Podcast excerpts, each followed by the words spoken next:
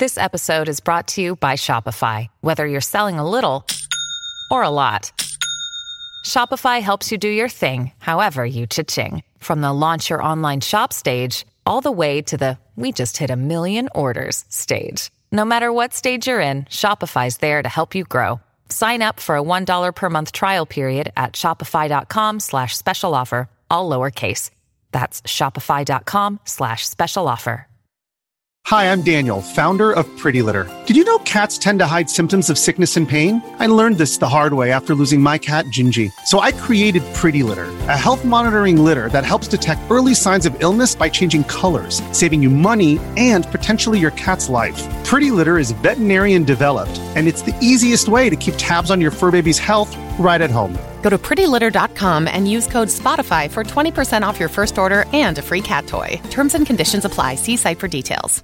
Before Sarah discovered ChumbaCasino.com, she enjoyed chamomile tea Come on, big jackpot. and being in PJs by six. Let's go. The new fun Sarah Woohoo! often thinks about the old boring Sarah Yes. and wonders if that Sarah ever really existed. Chumba Casino has over 100 casino style games. So join today and play for free for your chance to redeem some serious prizes. No purchase necessary. Void where prohibited by law. 18 plus. Terms and conditions apply. See website for details. With the Lucky Land slots, you can get lucky just about anywhere. This is your captain speaking. Uh, we've got clear runway and the weather's fine, but we're just going to circle up here a while and uh, get lucky. No, no, nothing like that. It's just these cash prizes add up quick. So I suggest you sit back, keep your tray table upright, and start getting lucky.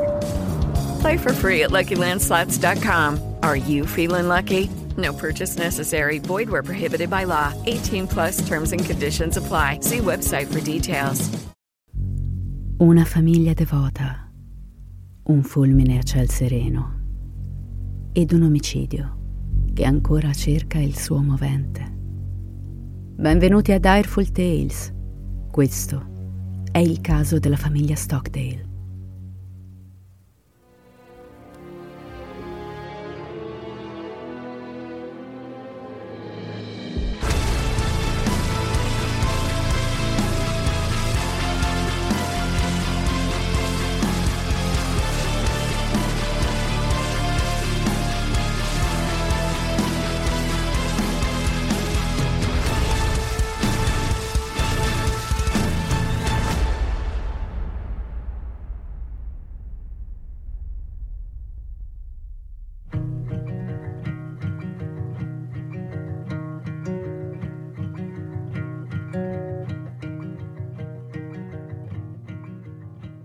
Avete mai pensato alla vita di un pesce rosso? Facciamo finta che qualcuno vi abbia regalato un piccolissimo pesce rosso. Ve lo hanno presentato dentro una boccia rotonda, grande come una palla da 12 del bowling. Vi prendete cura del vostro pesciolino, gli date un nome, gli controllate la temperatura dell'acqua, parlate per mezz'ora con il commesso del negozio di animali sul quale sia il cibo perfetto da acquistare, per poi uscire con quello che costa di più. Gli avete comprato persino un'alga di plastica per decorare il fondo della boccia. Qualcuno un giorno vi suggerisce di prendere un acquario più grande per il vostro pesciolino e magari di prendere altri pesci altrettanto piccoli che possano fargli compagnia. Con un acquario più grande avreste la possibilità di costruirgli uno scenario in cui il vostro pesciolino possa girottolare, nascondersi ed esplorare. Ma voi non lo fate. Quella boccia va più che bene e poi gli altri pesci potrebbero aggredirlo. E comunque sarebbero una responsabilità in più che non volete. Il pesciolino sta bene dove sta. Quando tornate a casa è sempre felice di vedervi. E tanti direbbero che i pesci non provano emozioni, invece, invece no. E poi la boccia è abbastanza vicina alla finestra perché possa guardare fuori. Non gli manca proprio niente. Un giorno tornate a casa e la boccia è vuota. Il pesciolino è sul pavimento morto. È saltato fuori durante la vostra assenza. Che strani pesci. Gli dai tutto ciò che gli serve, eppure loro tentano comunque di scappare.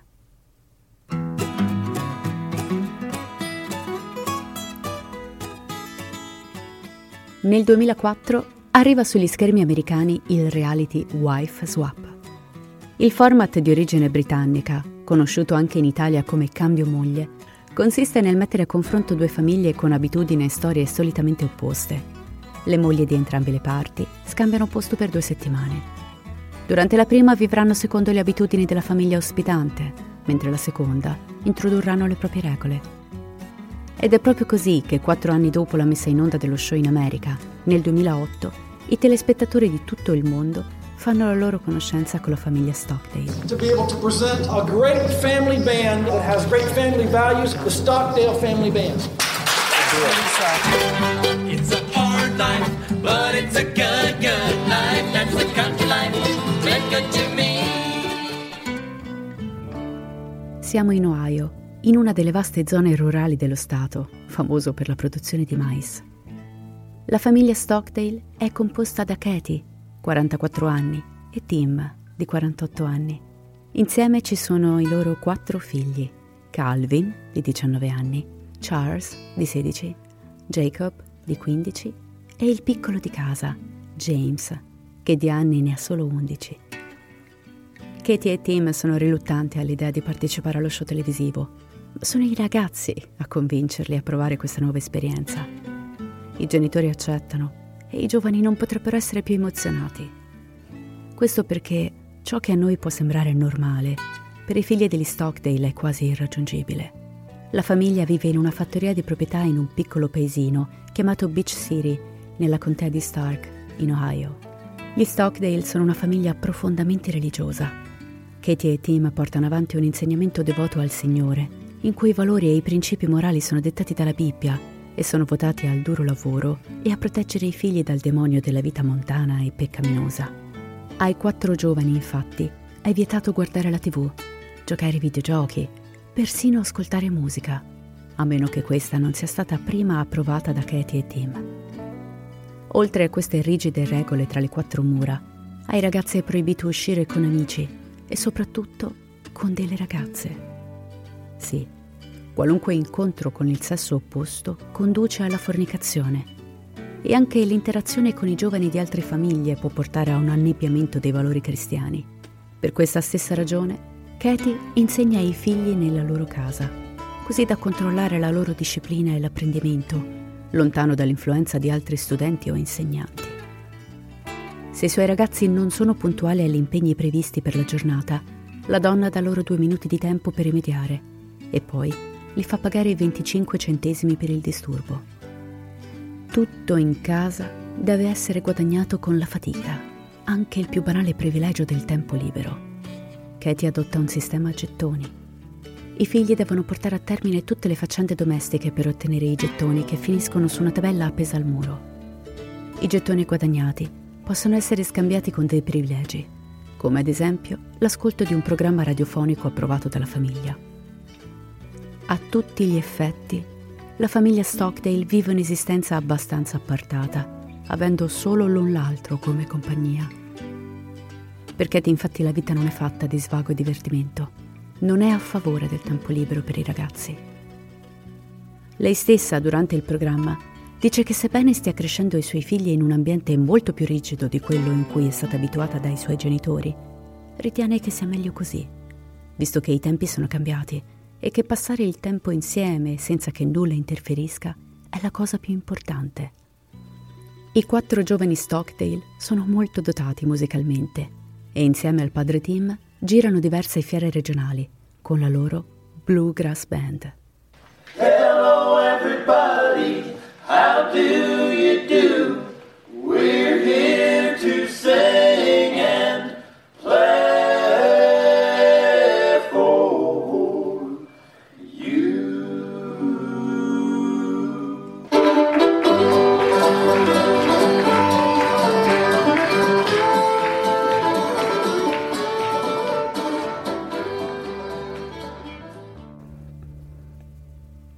band è molto conosciuta a livello locale.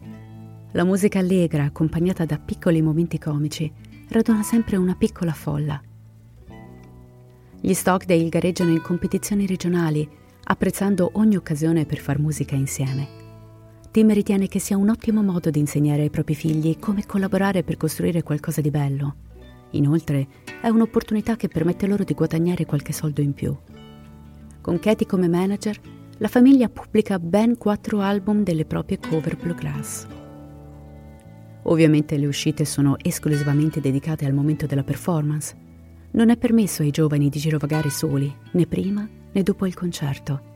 E parlare con qualunque ragazza è peccato, anche se questa vuole solo complimentarsi per lo show.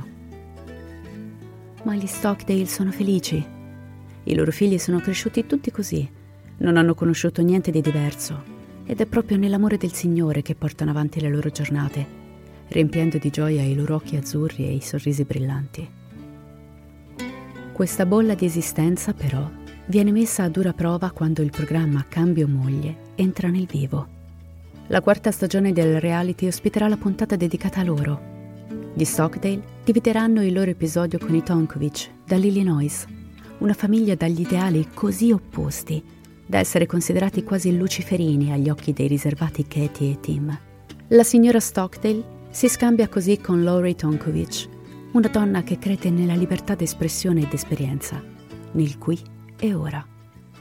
Durante i giorni passati alla fattoria in Ohio, Laurie si trova spesso a piangere dal dispiacere. Vedere quei quattro giovani limitati a qualsiasi emozione le fa male. Così, nonostante il forte vento contrario di Tim, la donna cerca di cambiare le cose nel tempo che le viene concesso presso gli Stockdale. Permette ai ragazzi di avere del tempo libero togliendo il sistema gettoni e concedendo loro di guardare la tv e giocare ai videogame. Madre di un rapper in erba, Lori introduce i quattro musicisti al rap. Ma cambiare le abitudini e soprattutto le convinzioni inculcate fin da piccoli è molto dura. Specialmente quando Tim si mostra così indisposto nel provare qualcosa di diverso dalla propria quotidianità. In più di un'occasione, Lori si sente dire dai piccoli che andranno all'inferno se faranno ciò che chiede. Jacob, il figlio quindicenne, trema all'idea di ascoltare musica che contiene parolacce o riferimenti sessuali. Non prova nemmeno ad accendere la radio per il timore di ciò che potrebbe accadergli. Calvin, il figlio maggiore, ha un vero e proprio attacco di panico quando la donna propone a lui e il fratello di uscire con delle ragazze. Il giovane esce fuori dall'abitazione tentando di respirare. Lori lo segue preoccupata mentre lui agitato, tra le lacrime, la accusa di voler trascinare tutti all'inferno. Lori lo fa sedere, gli si mette vicino e tenta di calmarlo e di spiegare meglio le sue intenzioni. La signora Tonkovic ha semplicemente suggerito ai due giovani di invitare un paio di amiche per un gelato in paese, in pieno pomeriggio. Ma Calvin trema. Dice alla donna che questo porterà alla fornicazione e quindi alla dannazione eterna. Piange, si dispera e Lori si strugge perché sa che quella reazione è un danno provocato dall'educazione alienante che Calvin riceve da tutta la vita. La donna così si improvvisa mamma e parla con il giovane uomo. Alla fine lo convince all'innocente uscita, nonostante Tim sia ovviamente contrario. Ma quando tornano a casa, Calvin e il fratello sono sereni. È stato divertente e sperano di poterlo rifare. Purtroppo però questo non accadrà Così come non cambieranno le cose per il piccolo di casa, James, disperato perché marcerà all'inferno, visto che ha giocato a un videogioco. Al termine delle due settimane, entrambe le donne tornano alle rispettive case dopo essersi scontrate con una feroce resistenza da parte delle famiglie ospitanti. Katie non ha trovato spiragli nella sua permanenza in Illinois con i Tonkovic, ritenuti da lei degli sporchi peccatori la donna non ha ceduto agli inviti dei giovani a lasciarsi andare. Anzi, in più di un'occasione si è trovata ad affrontare dei veri e propri litigi con il marito e i figli di Lori, chiamati in causa per il loro modo lascivo e peccaminoso di vivere. Prima di rincasare, le due coppie si incontrano per un confronto vis-à-vis. Katie non manca di rimarcare come le sue settimane siano state orribili, vivendo in una casa sporca e piena di peccato. Lori esplode di rabbia accusando la donna di essere una madre orribile, schiavista e manipolatrice, che sarà la causa di tutti i mali della propria famiglia. Poi i quattro adulti si separano, per non incontrarsi mai più. Lori è lieta di aver regalato qualche ora d'aria ai quattro giovani Stockdale, ma è conscia del fatto che una volta ristabilita la solita routine, nessuno di loro proverà mai più niente del genere. E questo le fa male, ma non può farci niente. Nessuno può cambiare le cose, se non Katie e Tim. L'episodio va in onda e presto tutti si dimenticano di ciò che hanno visto. La vita riprende il suo corso e a detta di chi vive in paese, le cose sembrano svolgersi normalmente per la famiglia dell'Ohio, che continua a esibirsi e vincere concorsi musicali, non togliendo mai tempo al lavoro nella fattoria e alla preghiera. Arriviamo così al 2017. Sono passati molti anni da quando abbiamo conosciuto gli Stockdale attraverso il reality Cambio Moglie. Calvin e Charles sono ormai adulti. Entrambi hanno lasciato la loro abitazione per dedicarsi al loro futuro. Jacob e James, invece, vivono ancora con Katie e Tim. Calvin lavora all'Hillsdale College in Michigan, mentre Charles studia medicina a Filadelfia. Nonostante la distanza, i giovani tornano spesso a casa trascorrendo del tempo di qualità con la famiglia e improvvisando qualche jam session in salotto. L'ora 21enne James studia economia all'università e spera di diventare commercialista, così da poter gestire il lavoro economico della band, ancora attivo su tutto il territorio. Katie nel frattempo ha aperto un modesto canale YouTube dove posta regolarmente le esibizioni dei figli e le partecipazioni ai concorsi regionali. Adesso la band è composta solamente dai due figli minori, dal marito e da un amico di famiglia. L'ultimo caricamento del suo canale YouTube risale al 23 marzo del 2017 e mostra il figlio più giovane, James, nella neve, mentre invita tutti a partecipare alla nona edizione dello spettacolo annuale della Stockdale Family Band Bluegrass and Gospel. Lucky Land Casino asking people what's the weirdest place you've gotten lucky? Lucky? In line at the deli, I guess? Aha, in my dentist's office. More than once, actually. Do I have to say? Yes, you do. In the car before my kids' PTA meeting. Really? Yes. Excuse me, what's the weirdest place you've gotten lucky? I never win and tell. Well, there you have it. You can get lucky anywhere playing at LuckyLandSlots.com. Play for free right now. Are you feeling lucky? No purchase necessary. Void where prohibited by law. 18 plus. Terms and conditions apply. See website for details. Il giorno del pesce d'aprile. Il video precedente mostra James e l'ora 25enne Jacob mentre improvvisano un pezzo nella loro stanza.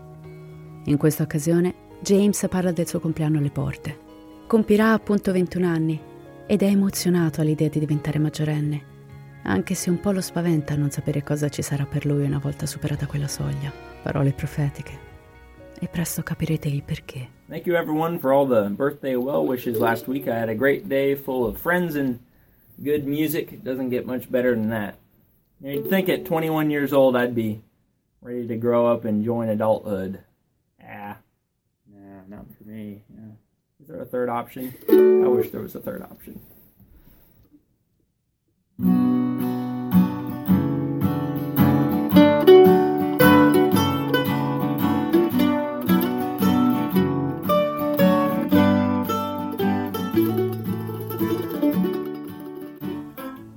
Tutta la primavera e l'inizio dell'estate, la Stockdale Bluegrass Band ha l'agenda piena di impegni che la vedono girare tutte le fiere dello Stato.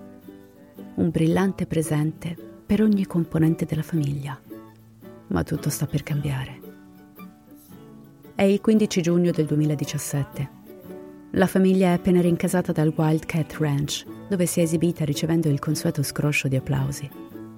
Sono le 16.36 quando il distretto di polizia della contea riceve una telefonata.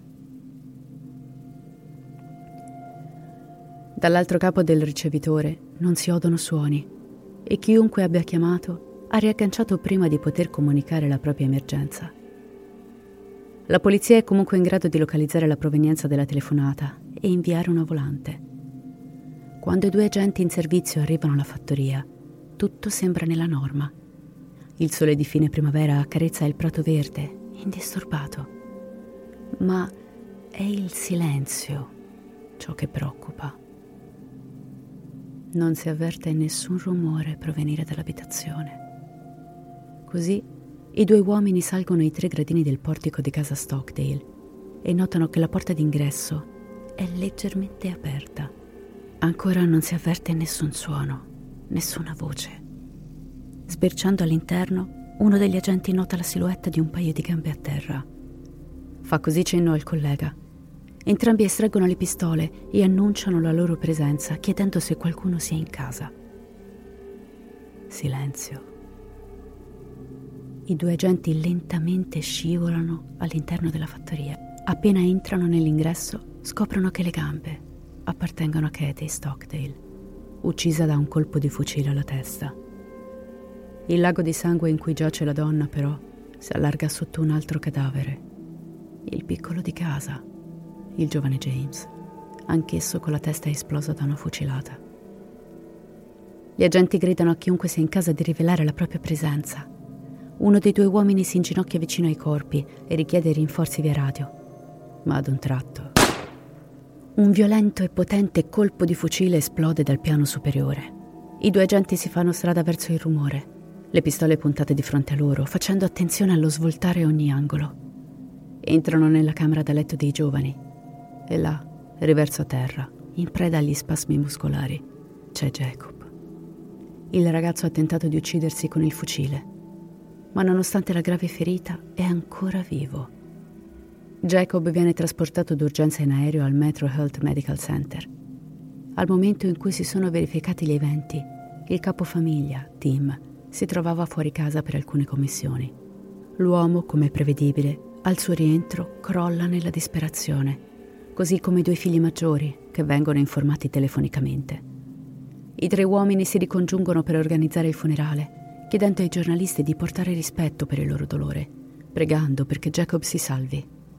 Durante una conferenza stampa, lo sceriffo dichiara di non aver mai risposto a chiamate d'emergenza provenienti da membri della famiglia Stockdale e che quindi è difficile stabilire un movente data l'assenza di precedenti da tenere in considerazione. Dichiara inoltre che l'arma del delitto è un fucile da caccia calibro 20. Mentre le tv trasmettono in diretta le parole dello sceriffo e la sua promessa di continuare a indagare per trovare una spiegazione a tale massacro, Jacob è ancora in terapia intensiva, aggrappato alla vita. La sua stanza è vigilata da un agente. Si spera che il giovane possa svegliarsi così da poter spiegare il perché di un gesto così improvviso. A tre giorni dagli omicidi, Calvin, il figlio maggiore, rilascia una dichiarazione pubblica in cui racconta di come il piccolo James fosse il vero catalizzatore per ogni momento di gioia familiare. Era un musicista di talento. Amava ballare e far sorridere le persone. E stava lavorando per conseguire una laurea in economia per entrare nel mondo dell'intrattenimento e aiutare la famiglia. I membri sopravvissuti degli Stockdale, ai microfoni, si dicono convinti che Jacob sopravviverà. Il giovane deve sottoporsi a diversi interventi chirurgici, ma può farcela. Davanti ai giornalisti, Calvin dichiara: Parlo a nome della nostra famiglia quando dico che lo amiamo e lo perdoniamo. Apprezziamo con tutto il cuore la vicinanza dimostrata. Chiediamo di continuare a pregare Vogliamo che Jacob torni a casa e guarisca al più presto. La comunità di Beach City si stringe intorno ai tre uomini. Viene aperto un GoFundMe per raccogliere fondi per il servizio commemorativo di Katie e James. Tim trova coraggio e si apre. Racconta di Katie come di una moglie incredibile. I due si sono conosciuti al college, al club di agronomia e da allora sono rimasti sempre insieme. La descrive come una donna con un forte amore per l'apprendimento, una passione per la sua fede cristiana e l'agricoltura biologica. Il GoFundMe raggiunge oltre 31.000 dollari. Questi fondi vengono utilizzati anche per pagare le spese mediche di Jacob, mossa che genera non poche polemiche nella pubblica opinione. Il ragazzo passa un anno in ospedale e nonostante le gravissime condizioni con cui è arrivato, riesce a riprendersi. Il 26 settembre del 2018 l'ufficio dello sceriffo della contea di Stark formalizza l'accusa contro il giovane assassino. Più tardi nel pomeriggio Jacob viene messo al corrente, ma prima ancora che si proceda all'arresto, il ragazzo si costituisce.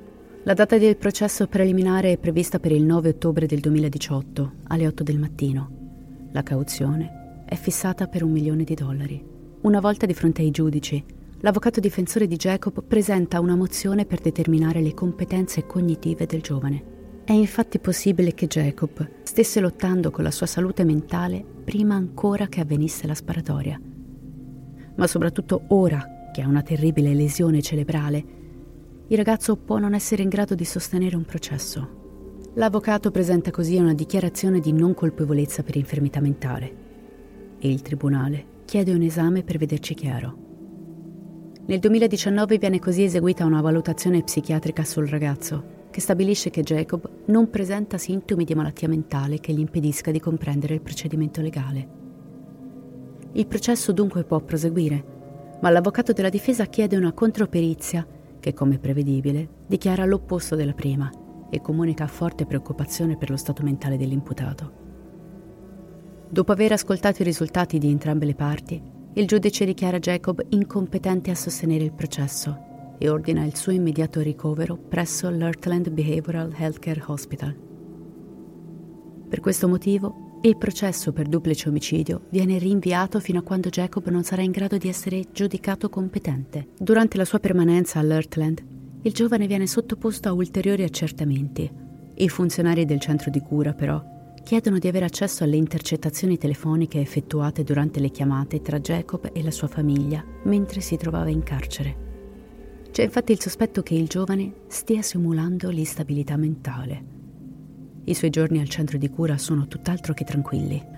Il 18 novembre del 2019 il ragazzo tenta di fuggire, nascondendosi tra le pile di libri della biblioteca dopo l'orario di lavoro. Meno di un mese più tardi ci prova di nuovo tentando di uscire confondendosi con le persone in visita.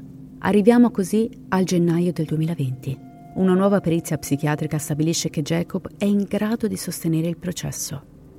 Il giovane è rimasto nella struttura di cura per un totale di otto mesi e nonostante i tentativi di fuga ha fatto molti progressi.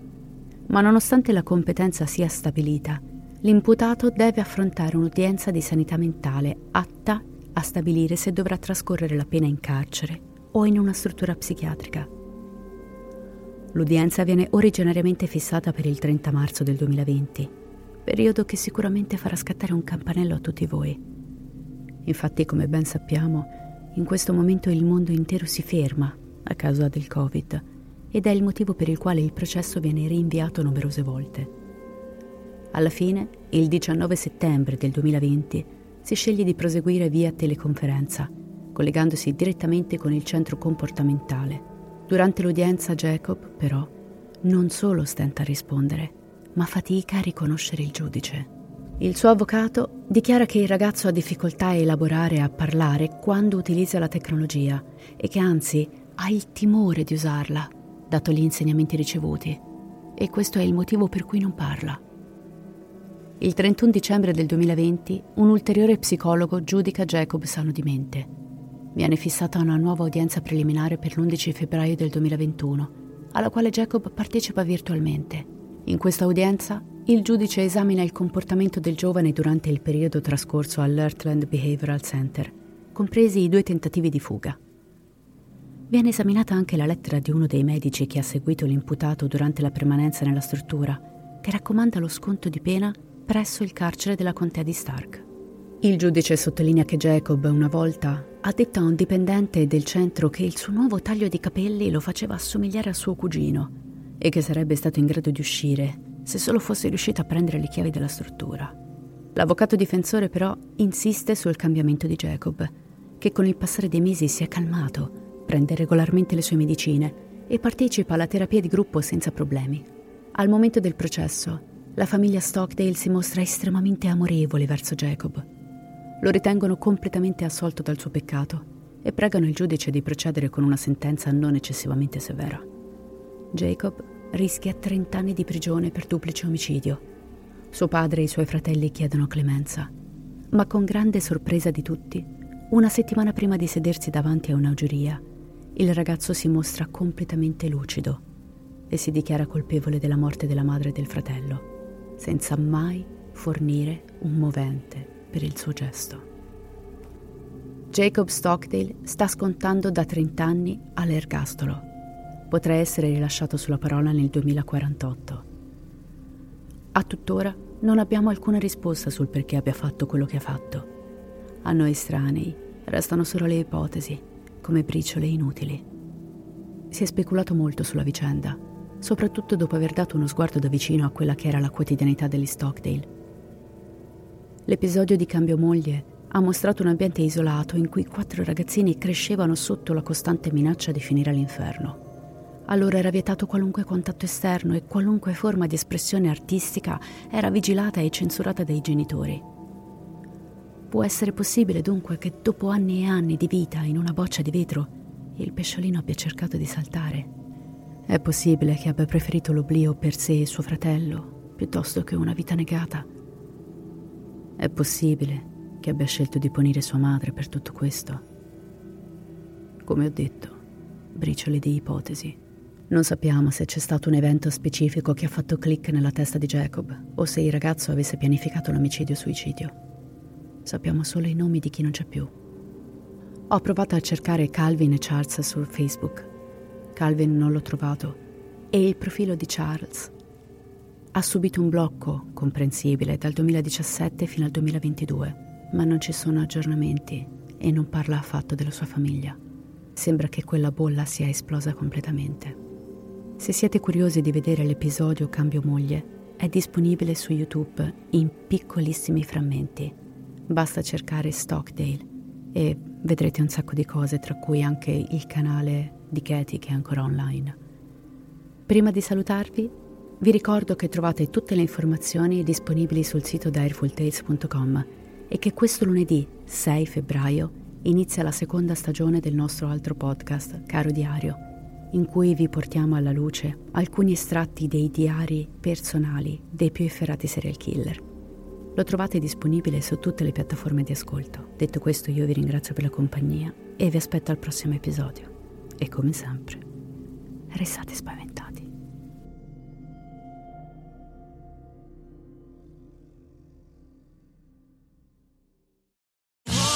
Sotto costo 1 euro. Fino all'11 maggio lo Xiaomi Redmi 12 con tripla fotocamera da 50 megapixel è tuo a solo 149 euro. Perché 1 euro batte forte sempre.